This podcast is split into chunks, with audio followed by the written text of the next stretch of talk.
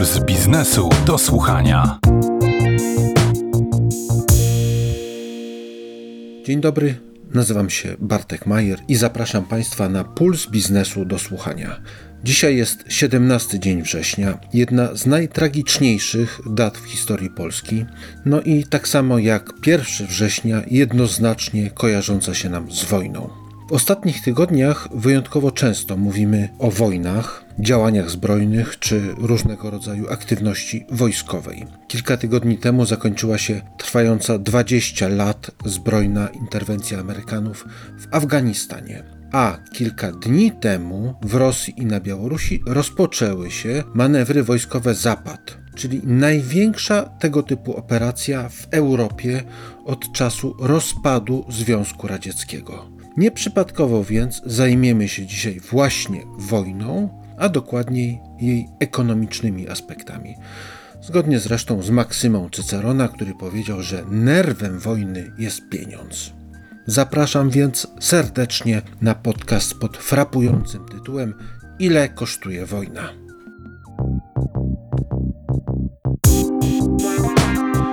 Puls biznesu do słuchania. Kto odpowiada za wojny? Wiadomo, politycy. Dlatego zaczynamy od polityka, właśnie byłego ministra obrony, posła Koalicji Obywatelskiej, Tomasza Siemoniaka, który, co również jest tutaj ważne, z wykształcenia jest ekonomistą. Wspomniana już na wstępie operacja zbrojna w Afganistanie kosztowała ponoć Stany Zjednoczone ponad 2 biliony dolarów, natomiast Polska, jak się szacuje, wydała na nią prawie 5,5 miliarda złotych. Czy nasz rozmówca uważa te liczby za wiarygodne?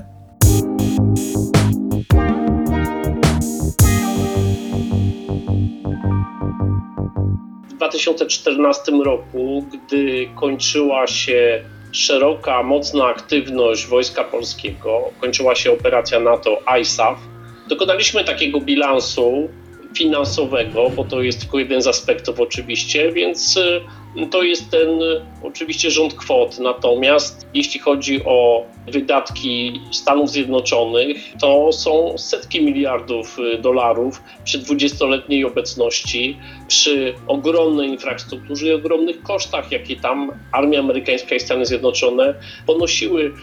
Więc z pewnością jest tak, że wojny to są najdroższe przedsięwzięcia, jeśli chodzi o finanse. Wojny to są takie momenty, w których koszty schodzą na dalszy plan, a liczą się efekty. I przy nasyceniu sprzętem technicznym, przy nowoczesnych środkach walki, rozpoznania, te koszty po prostu są gigantyczne, więc y, to jest na pewno zupełnie nowa kategoria niż y, jeszcze pewnie 100 czy 200 lat temu w jakimś rachunku polityki i wojny, która przedłuża politykę, tak, według klasycznych definicji. Trochę tak przechodzimy nad tym do porządku dziennego, że trwają wojny we współczesnym świecie, ale gdyby się tak głębiej zastanowić, to czy jest ekonomiczne uzasadnienie do tego, żeby te wojny prowadzić?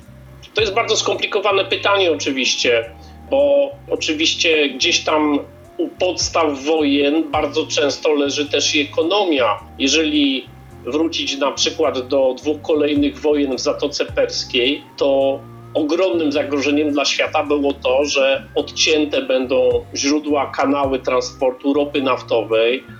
Jeszcze 20 lat temu czy 30 lat temu absolutnie kluczowego surowca. Teraz też, ale no, ta rola się będzie zmniejszała. Więc te wojny podejmuje się w imię pewnych zasad. Tam wtedy Irak najechał na Kuwait i wspólnota międzynarodowa broniła Kuwaitu. Natomiast bardzo silnym kontekstem jest ekonomia, czy interesy poszczególnych państw, a te interesy na ogół, czy prawie zawsze są związane z ekonomią.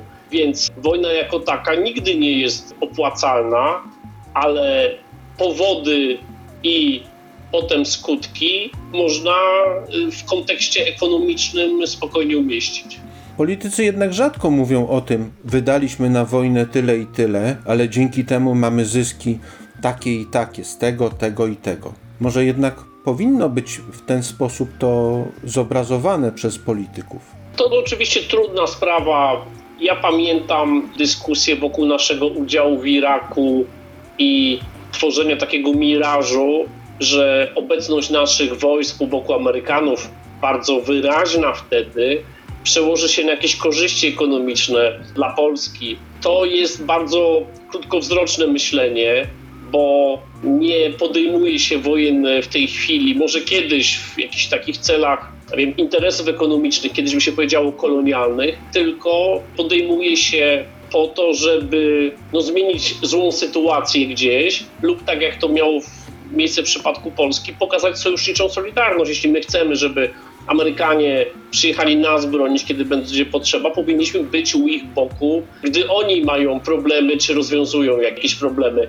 Politycy nigdy nie będą chętni do przedstawiania takich aspektów ekonomicznych wojny. To jest oczywiście też kwestia jakichś zamówień na sprzęt, interesów firm, rozwoju naukowo-technologicznego. Przecież to wyścig zbrojeń przyniósł wielkie wynalazki, wielkie postępy XX wieku, komputery, internet, satelity, tak? To, to, to są rzeczy, które pewnie by się nie zdarzyły, gdyby nie interesy wojska i pieniądze państwowe, natomiast no, w ogromnym stopniu poprawiły, ułatwiły nasze życie. Więc e, pańskie pytania dotykają takiej absolutnie istoty sprawy, tak? istoty jakby polityki, istoty tego, że pewne procesy w świecie zachodzą i one oczywiście wszystkie się ze sobą wiążą, bo wojna, ekonomia, demografia, rozwój to wszystko są rzeczy ściśle ze sobą związane.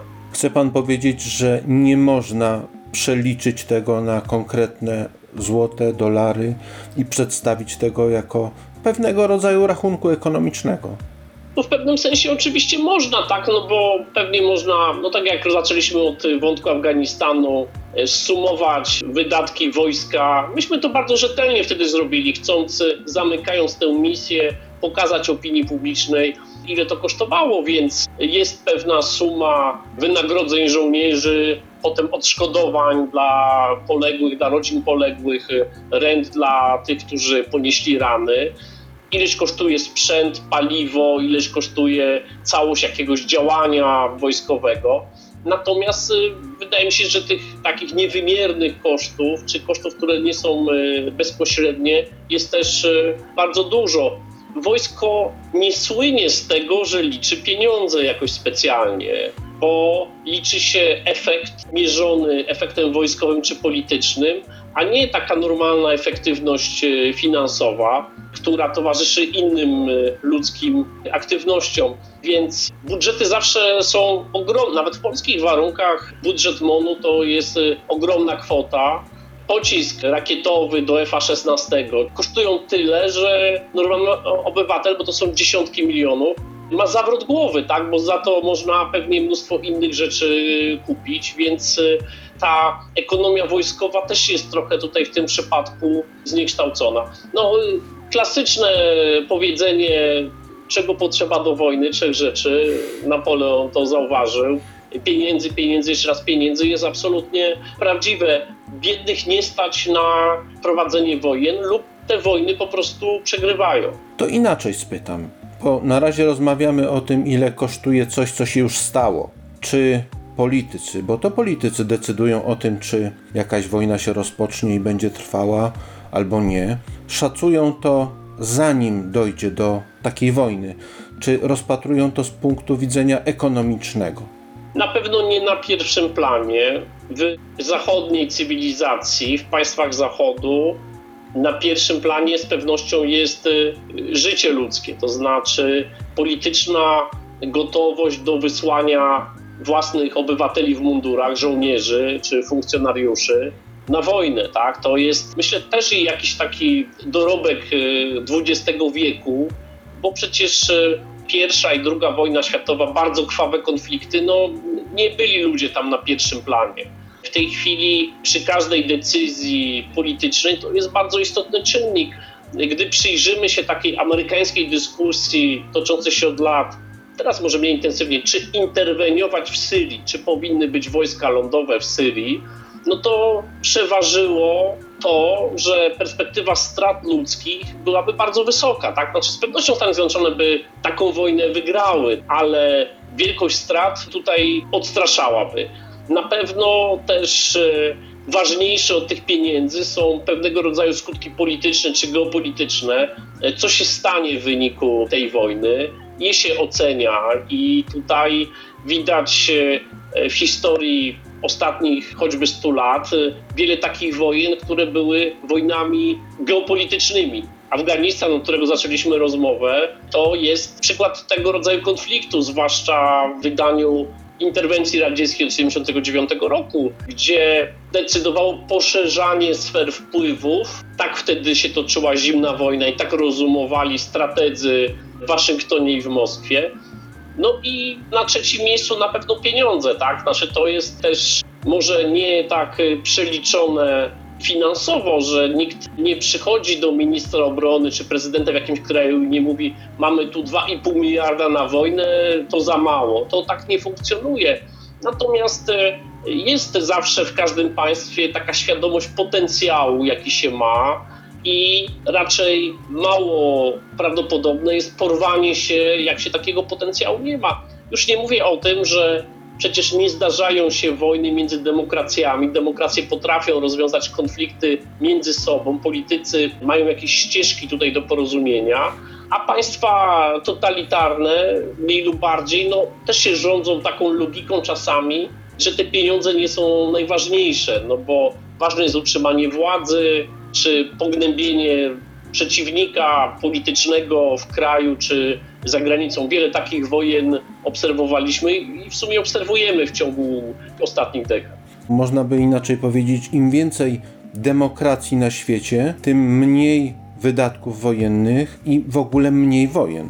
No zdecydowanie tak, natomiast wydawało się może tak po 90 roku, po upadku Związku Radzieckiego, że tych demokracji będzie więcej i rozwoju oparcia o gospodarkę rynkową, który towarzyszy na ogół demokracji, też będzie więcej. Słynne powiedzenie Francisa Fukuyamy o końcu historii, że właściwie już tego nam pozostaje doskonalić demokrację, się rozwijać, brutalnie się zweryfikowało.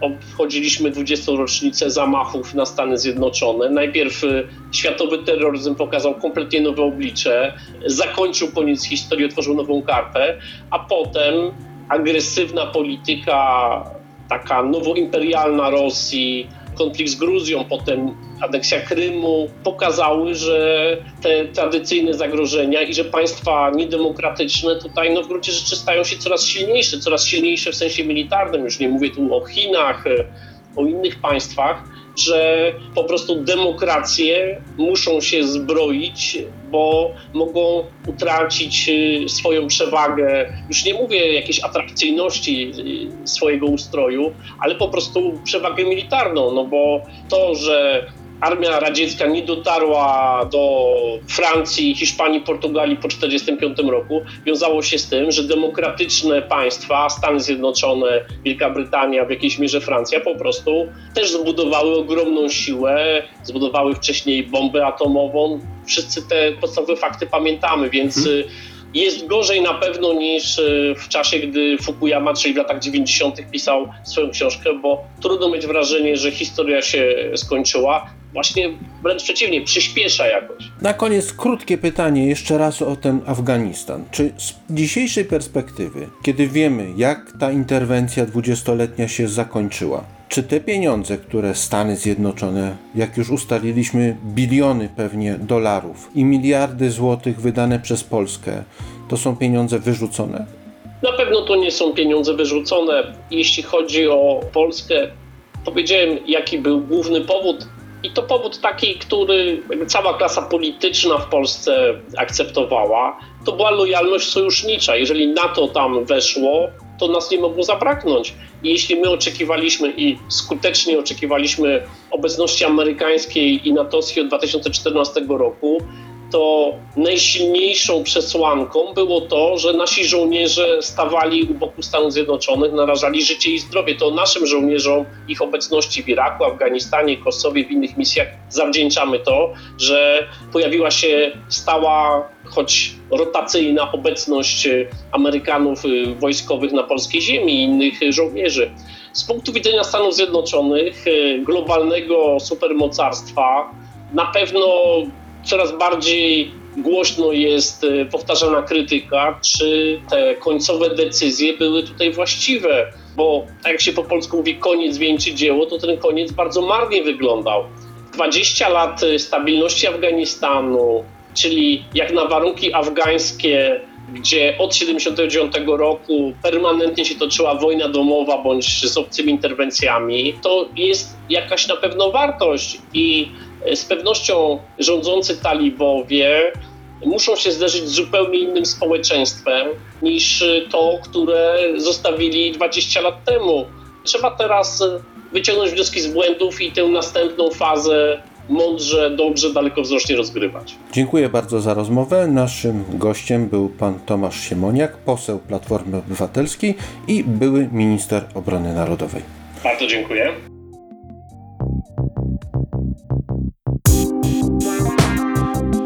Puls biznesu do słuchania. Wojna, jak już wspomniano, to najdroższe przedsięwzięcia państw. Nie chodzi jednak tylko o wydatki na wyposażenie wojsk czy na same działania zbrojne. Nie mniej groźne, a może nawet groźniejsze od samej wojny jest to, z czym już po jej zakończeniu borykają się rządy państw, a zwłaszcza ich obywatele. Już przedszkolaki to wiedzą, bo przecież pamiętamy historię krakowiaczka, który miał koników 7, pojechał na wojnę, ostał mu się jeden. A która ze światowych wojen była dla gospodarki gorsza? Pierwsza czy druga? Sprawę bardzo interesująco wyjaśnia profesor Wojciech Morawski z Katedry Historii Gospodarczej i Społecznej Warszawskiej SGH. Zaczynamy jednak od pytania, czy istnieje ekonomia wojny?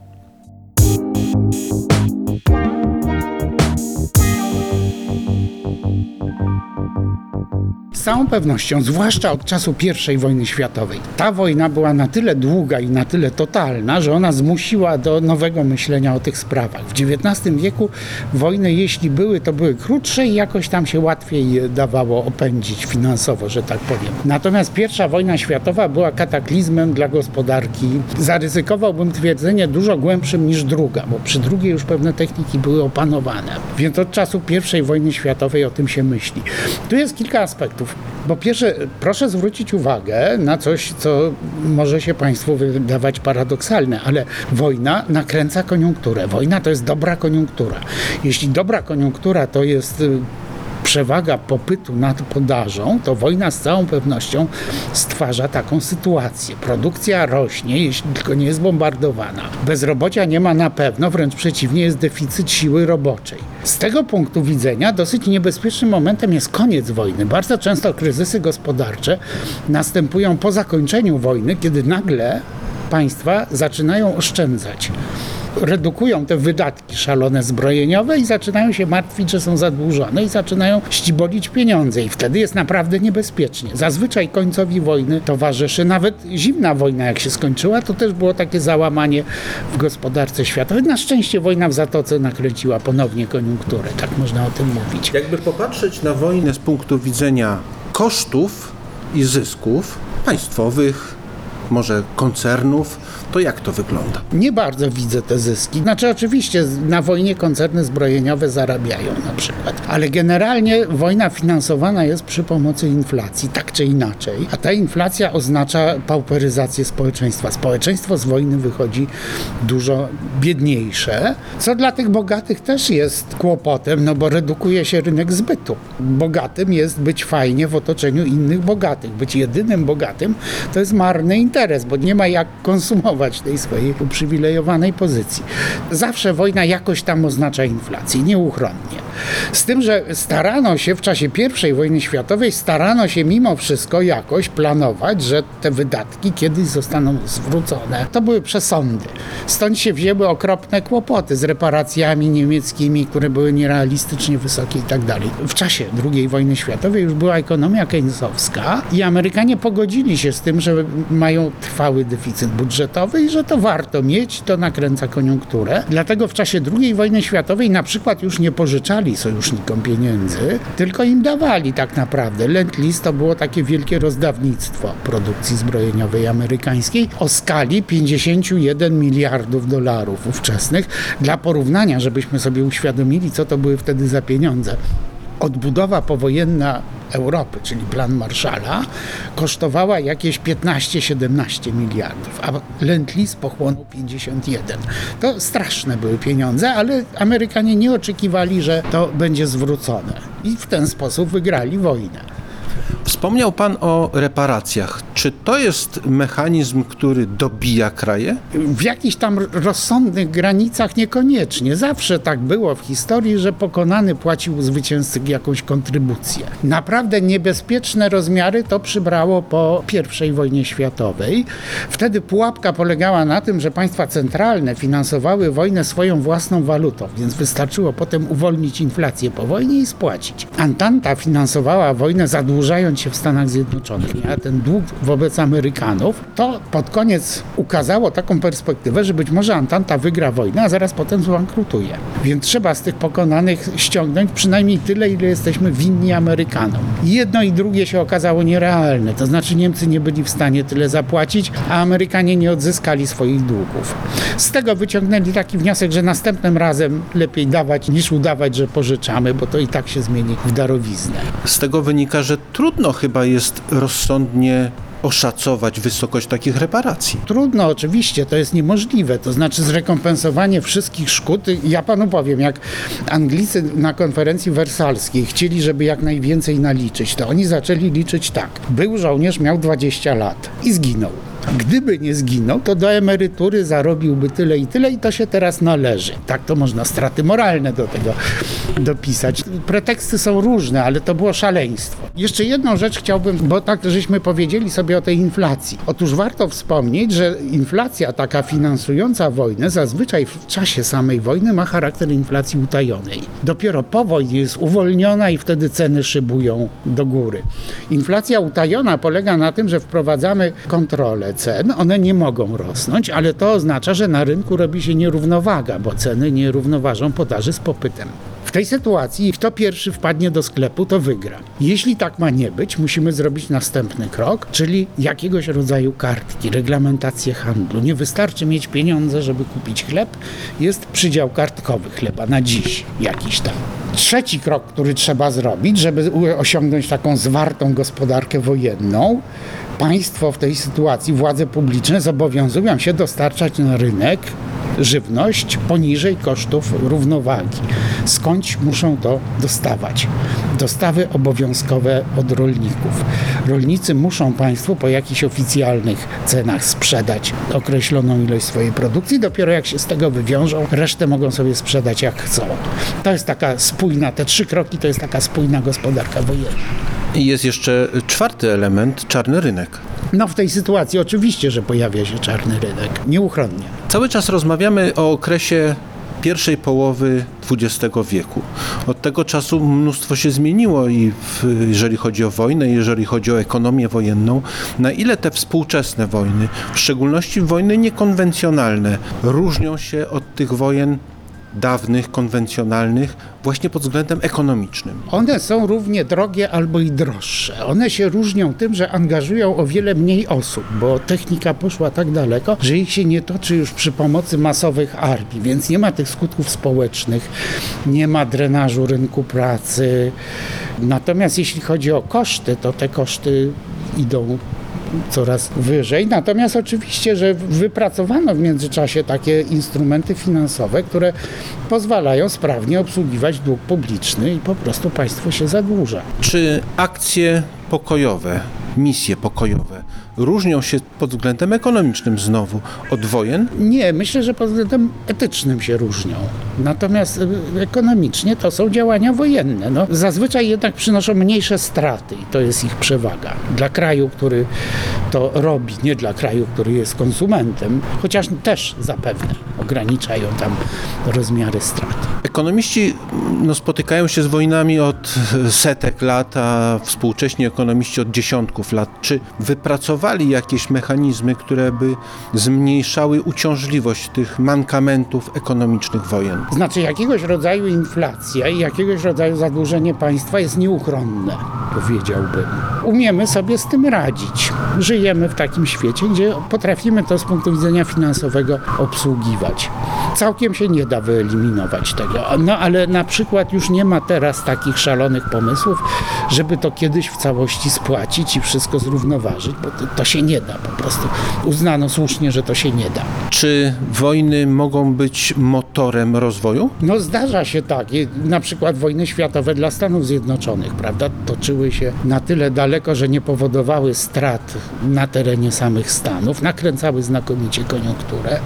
No ginęli Amerykanie, to była przykra okoliczność, ale poza tym to te wojny, jedna i druga, przyczyniły się do awansu gospodarczego. Zawsze wojna prowadzi do tego, że jest jakieś przetasowanie w układzie sił. Ktoś się obsuwa, ktoś awansuje. No to można powiedzieć, że ci, co awansują, to realnie awansują. Czy ekonomista, jakbym pana profesora zapytał o to, czy wojna ma sens? No nie, to ja odpowiem jako człowiek przyzwoity, wojna nie ma sensu. A jako ekonomista? Nie bardzo umiem to rozdzielić. Znaczy czasami, jeśli to jest taki dylemat polski, bić się czy nie bić, to czasami trzeba się bić, czasami trzeba się bronić. Natomiast wojna wykoncypowana w ten sposób, żeby na niej zarobić, to, to jest głupi pomysł. Dziękuję pięknie. Gościliśmy u pana profesora Wojciecha Morawskiego z Katedry Historii Gospodarczej i Społecznej SGH. Dziękuję bardzo. Dziękuję bardzo. Puls biznesu do słuchania. Kilka chwil temu Tomasz Siemoniak powiedział, że przeciętny cywil, taki choćby jak ja, złapałby się za głowę, gdyby usłyszał, ile kosztuje pojedynczy pocisk rakietowy do myśliwca F-16. Sprawdzamy zatem. Na rozmowę o cenach uzbrojenia, jego rynku w czasie pokoju i w czasie wojny. Udaliśmy się do redakcji portalu Defense24, a redaktora Macieja Szopę zapytałem na początek właśnie o cenę takiego pocisku do F-16.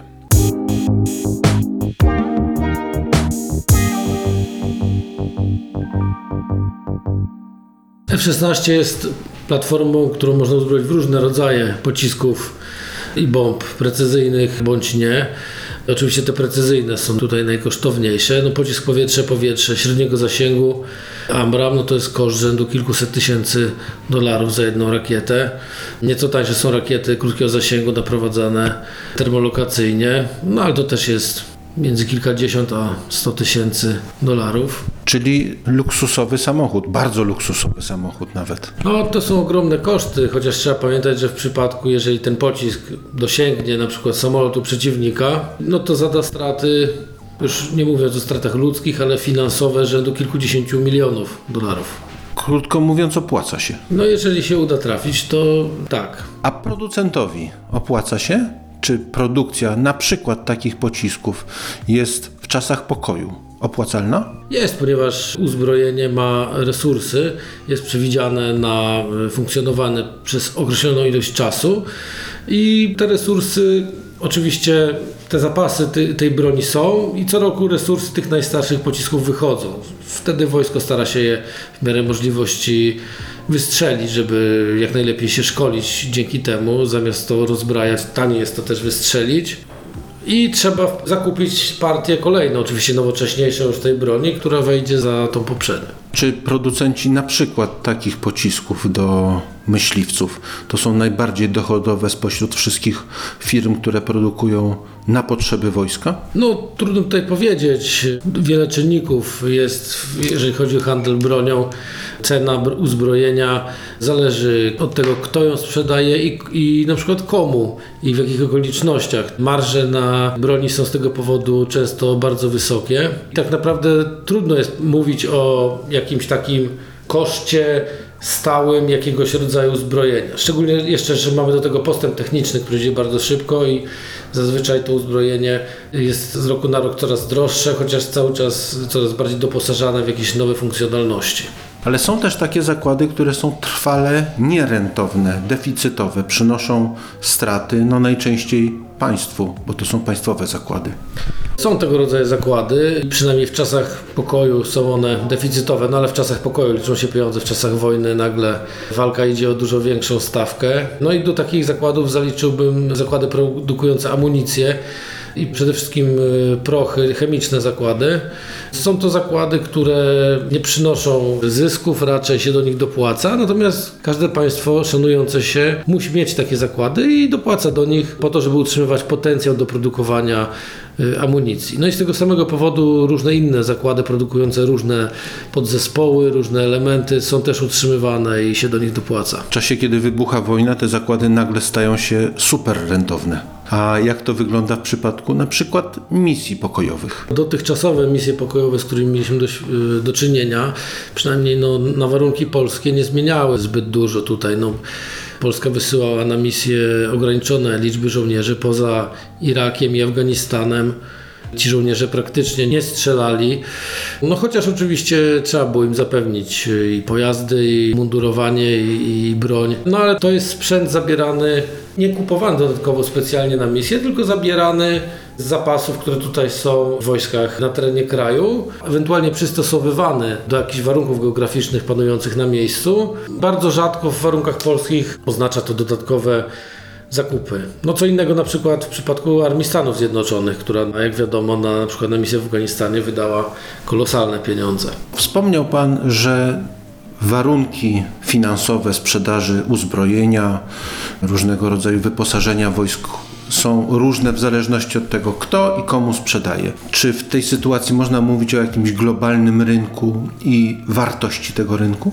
Rynek niewątpliwie jest, tylko on jest bardzo skomplikowany, uzależniony od wielu czynników. Dobrym przykładem są tutaj Stany Zjednoczone i sprzedaż Polsce samolotów F-16. Mało kto wie, że Polska dostała preferencyjne możliwości spłaty zakupu tych samolotów, to znaczy mogła w pewnym określonym przedziale czasowym zapłacić w dowolnym momencie dowolną część środków, które była winna. Oczywiście chodziło o to, żeby mogła w dogodnym momencie, jeżeli chodzi o kurs złotówki do dolara, to zrobić. A czy kolejne kontrakty, na przykład na bombowce albo na czołgi, również były na podobnej zasadzie zawierane? No tutaj nic mi o tym nie wiadomo, raczej takich klauzul jawnych przynajmniej y, nie ma. Natomiast no, my jako dziennikarze branżowi zajmując się wojskowością Patrzyliśmy na ceny i porównywaliśmy ceny zaoferowane Polsce w porównaniu z cenami zaoferowanymi przez Stany Zjednoczone innym klientom na ten sam sprzęt, no i to nie są y, ceny wyższe. Ile rocznie wynosi wartość tego rynku uzbrojenia i wyposażenia wojsk globalnie? Budżet obronny Stanów Zjednoczonych roczny to jest 760 miliardów dolarów. Drugie są Chiny, których budżet jest szacowany na znacznie mniej, bo tam około 200 miliardów. No i Indie, i, Rosja. I, tak, i te kolejne państwa, Indie, Rosja, Arabia Saudyjska, Korea Południowa, Japonia, to są budżety oscylujące między tak 40 a 70 miliardów dolarów. Polska to jest kilkanaście dla porównania, ale to nie jest mało.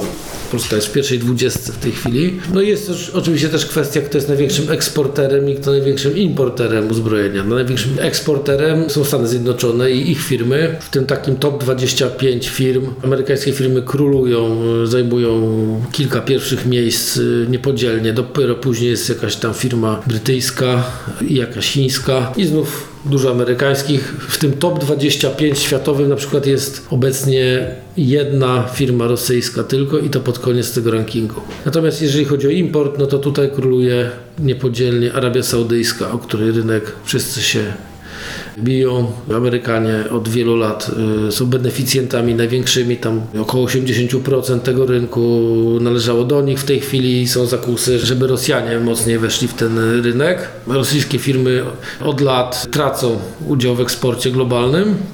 No ale teraz właśnie być może w związku z sytuacją w Afganistanie i kompromitacją Stanów Zjednoczonych Rosjanie próbują to wykorzystać i właśnie wejść w ten najbardziej atrakcyjny rynek świata. Innym takim atrakcyjnym rynkiem są na przykład Indie, jednak one z kolei postawiły na politykę przenoszenia produkcji do siebie. Także każdy, kto tam chce zdobyć lukratywny kontrakt, to jeszcze Chwilowo może go zdobyć, natomiast y, wiąże się to z przeniesieniem y, produkcji danego produktu w Indiach i, no i docelowo ten rynek z czasem się skurczy. Indie z importera powoli zmieniają się w eksportera. A polskie firmy? Polska Grupa Zbrojeniowa w opublikowanym raporcie CIPRI, ostatnim, który widziałem za rok ubiegły, w tym top 100 zajmowała mniej więcej 70 miejsce i to była cała grupa, czyli wszystkie prawie firmy państwowe polskie. Oprócz tego jest ten rynek prywatny, firmy, które w przeciwieństwie do tego przemysłu państwowego, no, który udało się jakoś tam ruszyć z posad i który no, rokuje jakieś nadzieje na przyszłość, to sektor prywatny w Polsce jest znacznie mniejszy. To jest duże grono stosunkowo małych firm, bo nawet te największe to w porównaniu z naszymi państwowymi są dość małe. Natomiast są to często firmy naprawdę innowacyjne, które oferują i z sukcesem eksportują swoje rozwiązania w tej chwili na całym świecie. Czy możemy podsumować tak, że ten rynek uzbrojenia i w ogóle obronny zmienia się na naszych oczach? To znaczy na pewno się rozwija. Niestety tak zwana dywidenda pokoju od przynajmniej agresji na Ukrainę przestała obowiązywać. Sytuacja się zaostrza, no szczególnie po y, wybuchu pandemii. I wiele krajów y, kupuje uzbrojenie, my to obserwujemy w sposób znacznie bardziej zdecydowany niż, niż do tej pory. Co więcej, wiele państw wybiera sprzęt nie najlepszy czy najbardziej korzystny dla nich finansowo w tej chwili, tylko czynnikiem staje się to, czy ten sprzęt może być dostarczony dla nich szybko. Ja tu przytoczę Grecję i Chorwację, które kupiły myśliwce Rafale francuskie właśnie dlatego prawdopodobnie, że Francja obiecała im od ręki praktycznie te samoloty dostarczyć, te takie mało używane egzemplarze swoje, które sobie do, tam doprodukuje. Natomiast jest też przykład Polski, te czołgi Abrams słynne. Tutaj jest dyskusja, że powinniśmy kupić czołgi niemieckie Leopard, że one tam mają pewne zalety jeśli chodzi o łatwość ich utrzymania. Natomiast Leopardy moglibyśmy mieć za 7 lat, a Abramsy będziemy mieli już w przyszłym roku, jeżeli je kupimy. I jak widać ten czynnik tutaj przeważa. Dziękuję bardzo za rozmowę. Gościliśmy u pana Macieja Szopy, który jest redaktorem w portalu Defense24. Dziękuję bardzo.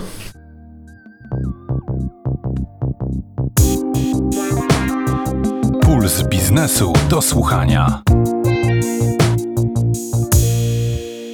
Jak już słyszeliśmy, światowy rynek zbrojeniowy jest zdominowany, no tutaj nie jest to żadne odkrycie, przez Amerykanów. Jednak, o czym już mało kto wie, Amerykanie też korzystają z zagranicznych licencji, także licencji polskich. Tak, tak. Mamy w kraju jedną taką firmę, która może pochwalić się takim osiągnięciem. To grupa WB. Zapraszam na rozmowę z Remigiuszem Wilkiem, dyrektorem komunikacji tej prywatnej firmy.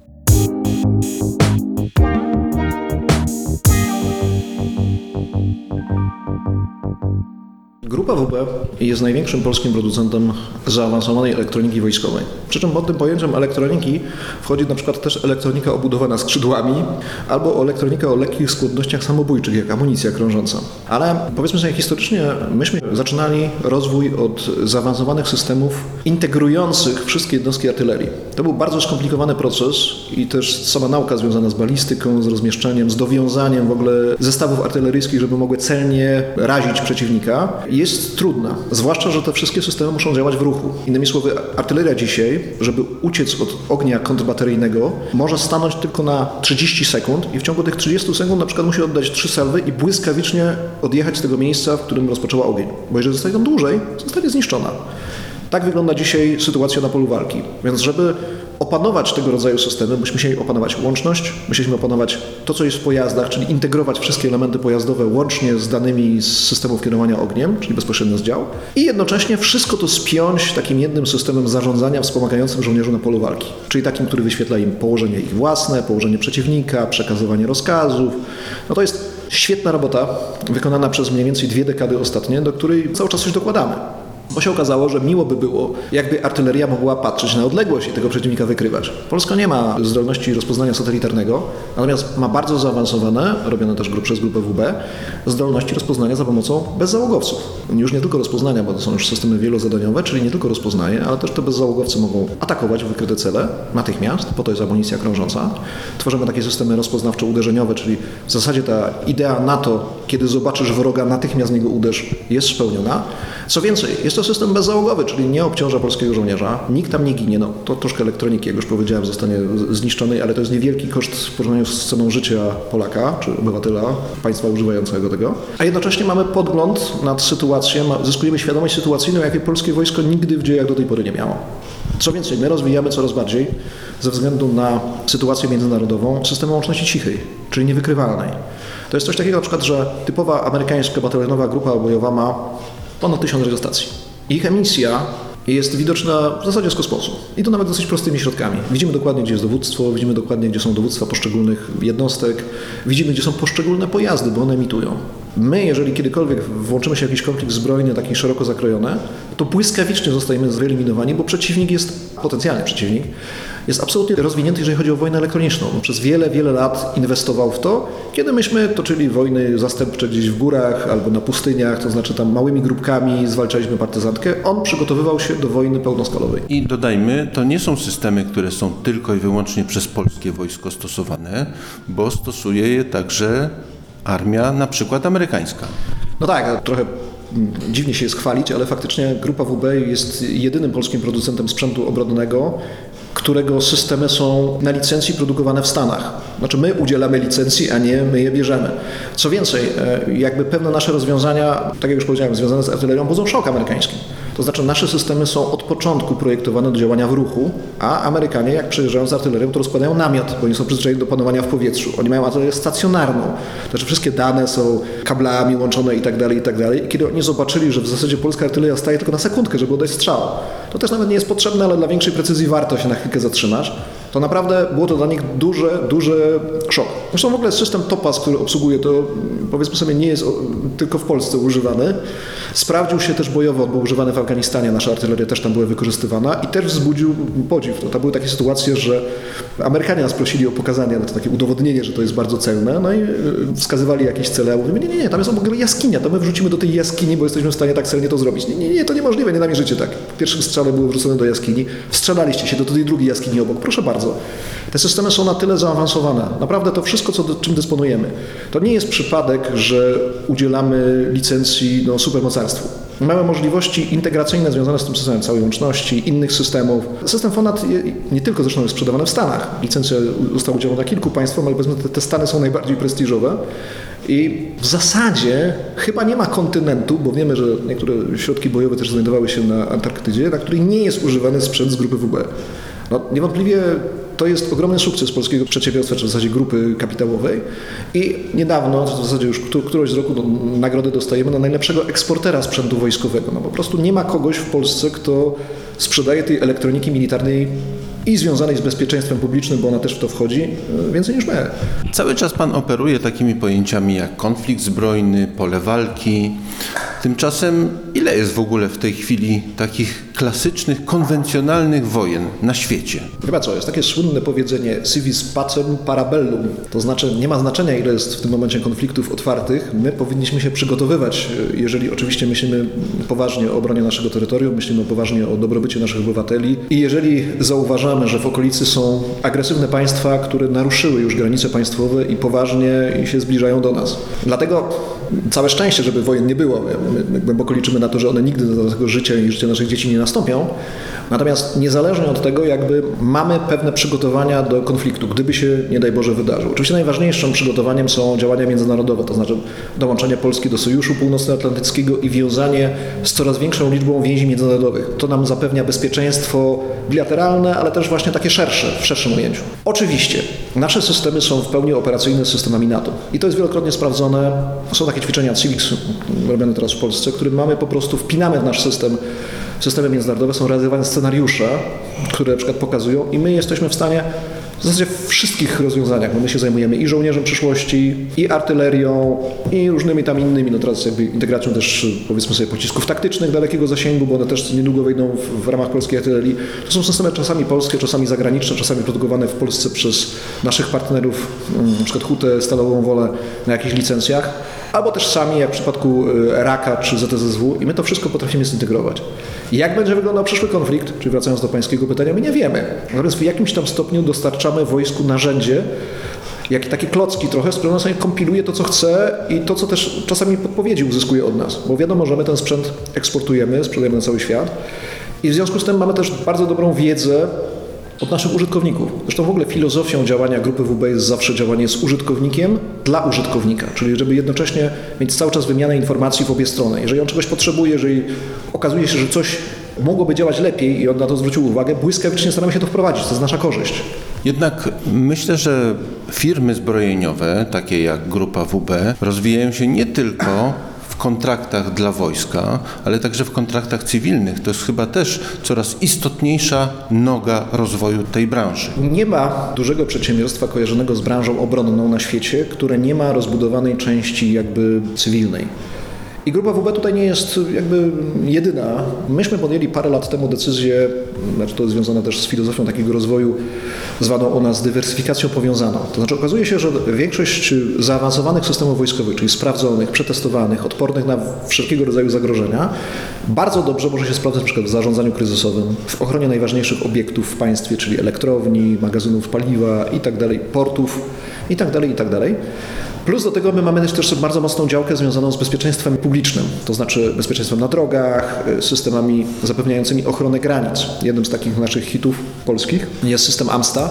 To jest system ochrony perymetrycznej. Tam są czujniki sejsmiczne, samouczące się sztuczna inteligencja, które rozpoznają, czy na przykład granicę przekracza człowiek czy zwierzę. Czy pojazd, jaki pojazd, one są połączone z kamerami, połączone z bezzałogowcami. To wszystko ma nasza Straż Graniczna i z takich opcji korzysta. Wcale nie trzeba zamykać granicy tylko i wyłącznie gruntem kolczastym. Można bardziej zaawansowanymi metodami, które ściśle nam pokazują, jaka grupa co nosi, bo czasami na przykład przemytnicy są mocniej obciążeni niż zwykły turysta, który się zagubił i to jest doskonale widoczne na czujnikach sejsmicznych. I to są też rozwiązania techniczne, które Polska ma i które są kupowane, wykorzystywane i które, tu się też pochwalę, w konfrontacji z innymi, bo my bardzo lubimy, jeżeli są testy porównawcze naszego sprzętu, a nie tylko porównywanie ulotek, bo w ulotkach możemy się okazać słabsi, natomiast rzeczywisty sprzęt za każdym razem okazuje się lepszy. No, w wielu państwach, powiedzmy sobie, kiedy dochodziło do rzeczywistego porównania sprzętu, sprzęt grupy WB wygrywał i to zresztą jakby płynnie przechodzimy do pytania o eksport, no i, i jakby zyskiwał, jest kupowany, świetnie się sprzedaje i jest swego rodzaju wizytówką i techniczną Polski i taką trochę kawałkiem dumy narodowej, że jednak ktoś tam tego naszego sprzętu docenia, nasi inżynierowie robią to. Muszę pomyśleć, ci, ci ludzie, ci w większości młodzi ludzie, gdyby nie pracowali, gdyby nie rozwijali takich pasji, no nie wiem, pracowali by jakiegoś zachodniego koncertu, nie wiem, opracowywali nową metodę butelkowania, nikt by o nich nie słyszał. Natomiast my tworzymy markę, my tworzymy produkty, które są rozpoznawalne na świecie i to w takim środowisku, które jest bardzo, bardzo mocno skupione na jakości usług, na tym, żeby one były jak najlepsze, no bo to jest środowisko wojskowe. Tutaj nie ma kompromisów. Dziękuję bardzo za rozmowę. Gościliśmy u pana Remigiusza Wilka, który, który jest dyrektorem komunikacji w grupie WB. Dziękuję bardzo.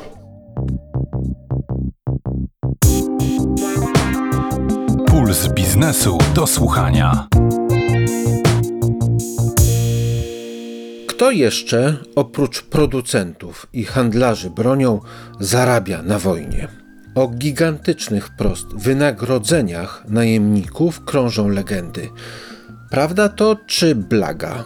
Na to i wiele innych pytań odpowiada ukazująca się już wkrótce najnowsza książka Zbigniewa Parafianowicza z dziennika Gazety Prawnej. Jej bohaterami, książki oczywiście, są Wagnerowcy, czyli inaczej członkowie grupy Wagnera. Czym jest owa grupa? Zapytałem samego autora.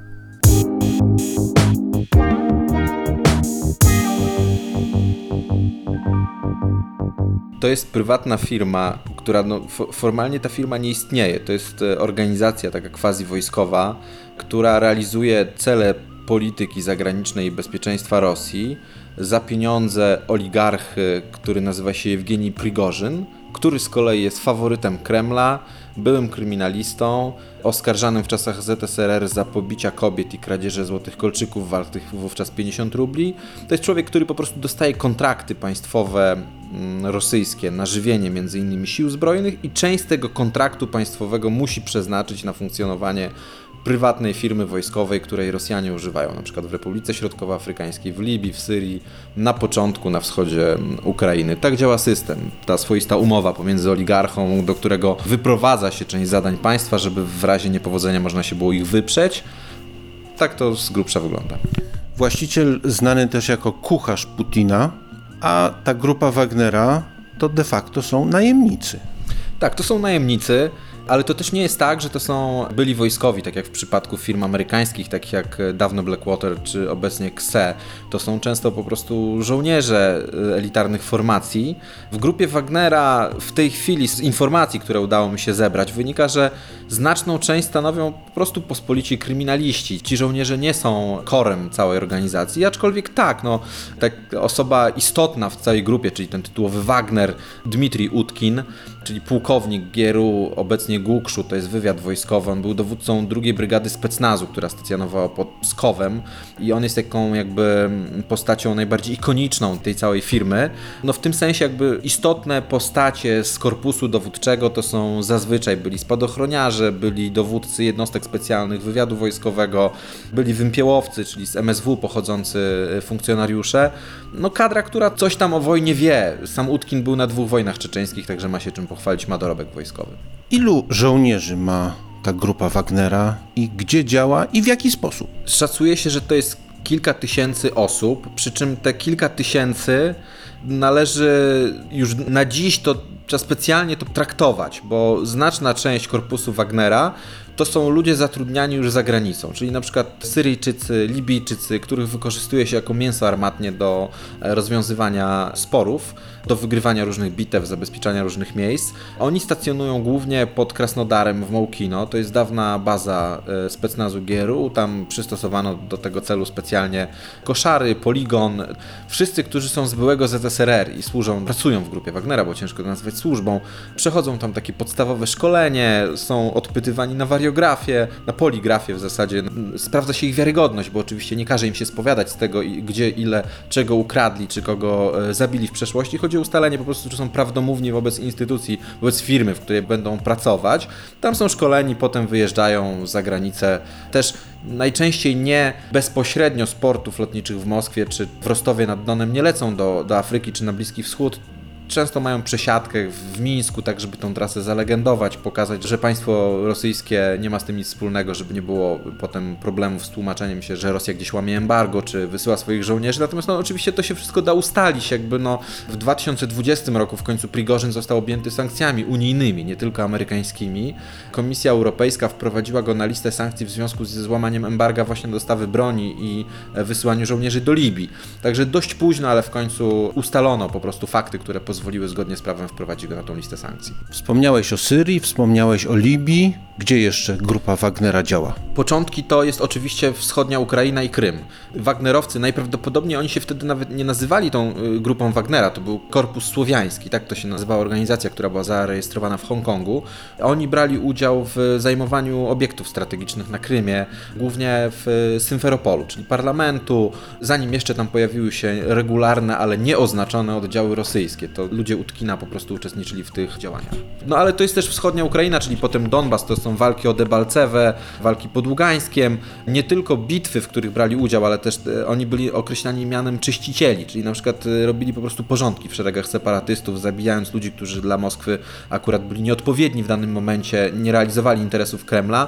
Potem to się rozszerzyło też na Afrykę. Mówi się o 22 państwach, w których spotykano Wagnerowców lub doradców politycznych, tak zwanych, czy doradców ekonomicznych rosyjskich w Afryce. Przede wszystkim RSA, bo to jest państwo bogate w pierwiastki ziem rzadkich, w diamenty i w złoto. I oni to przede wszystkim w rejonie kopalni Ndasima wydobywają te dobra.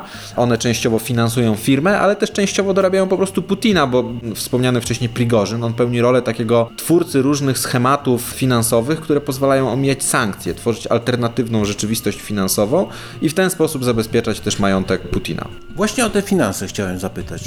Pewnie taka działalność, która jest działalnością de facto nielegalną, bardzo ryzykowną, musi przynosić kokosy.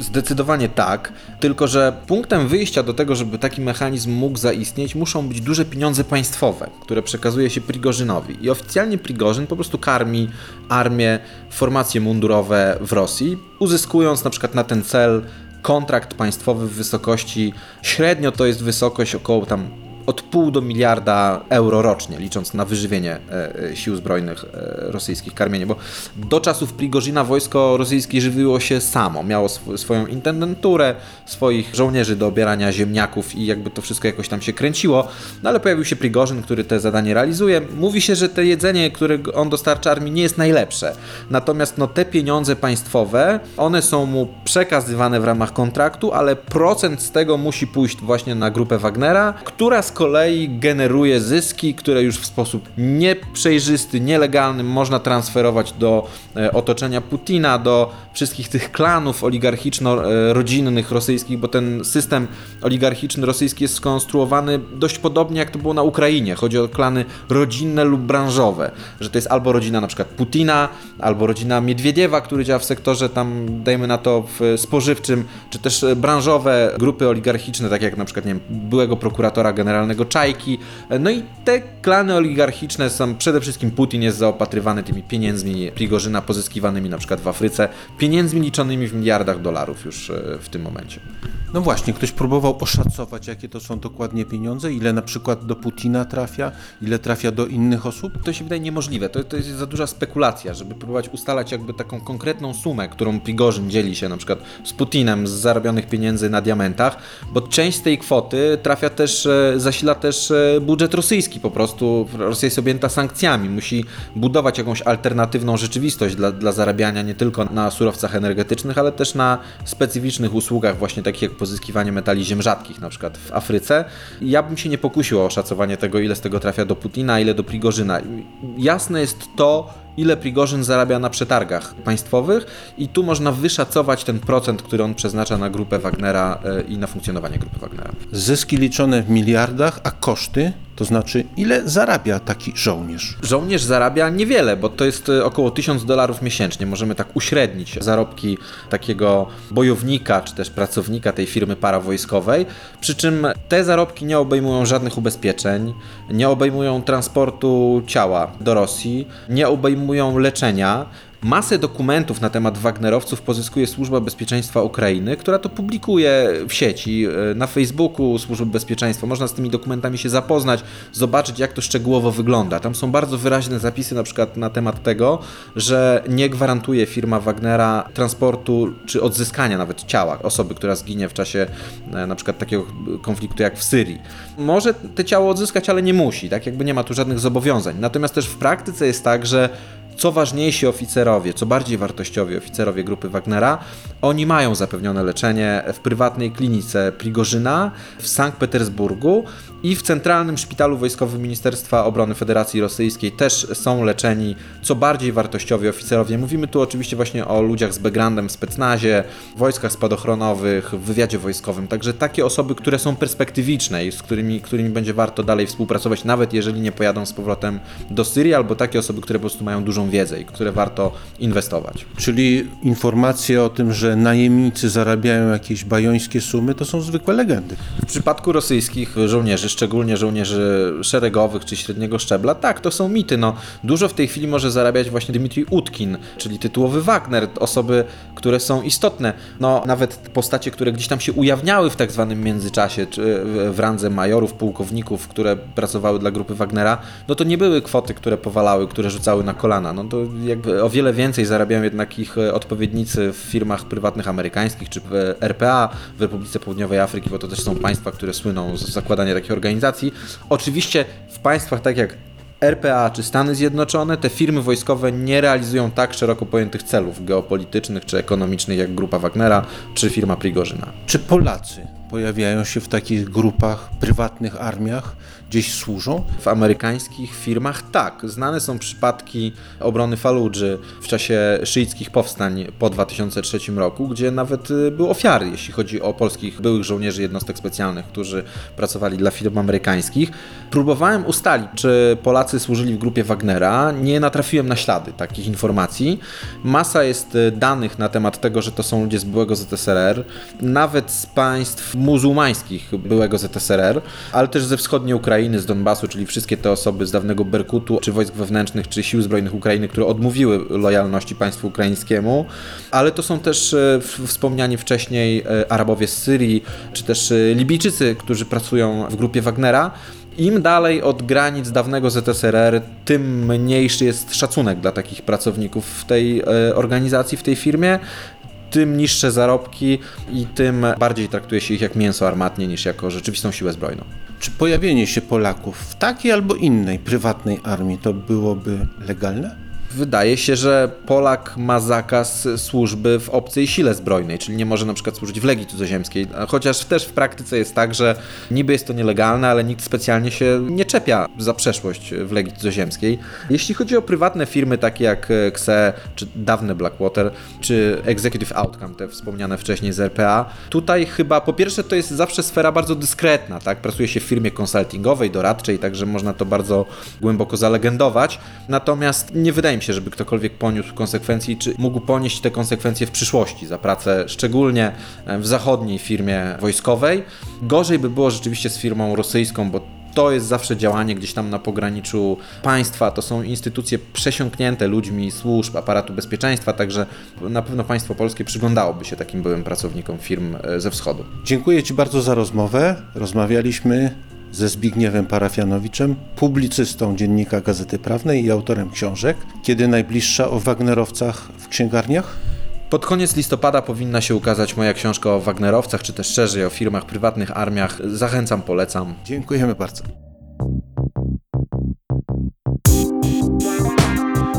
Puls biznesu do słuchania.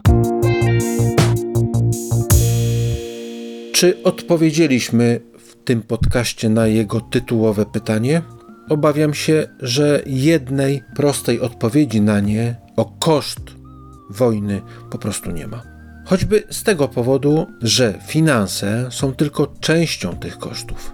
Niech więc puentą będą słowa profesora Wojciecha Morawskiego. Wojna rozpętana po to, żeby na niej zarobić, to jest głupi pomysł. Za tydzień na podcast zaprosi Państwa Łukasz Korycki, który wziął na warsztat bardzo gorący temat.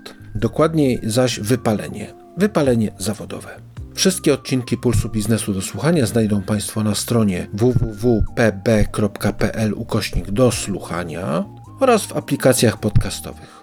Bardzo dziękuję. Do usłyszenia. Puls biznesu do słuchania.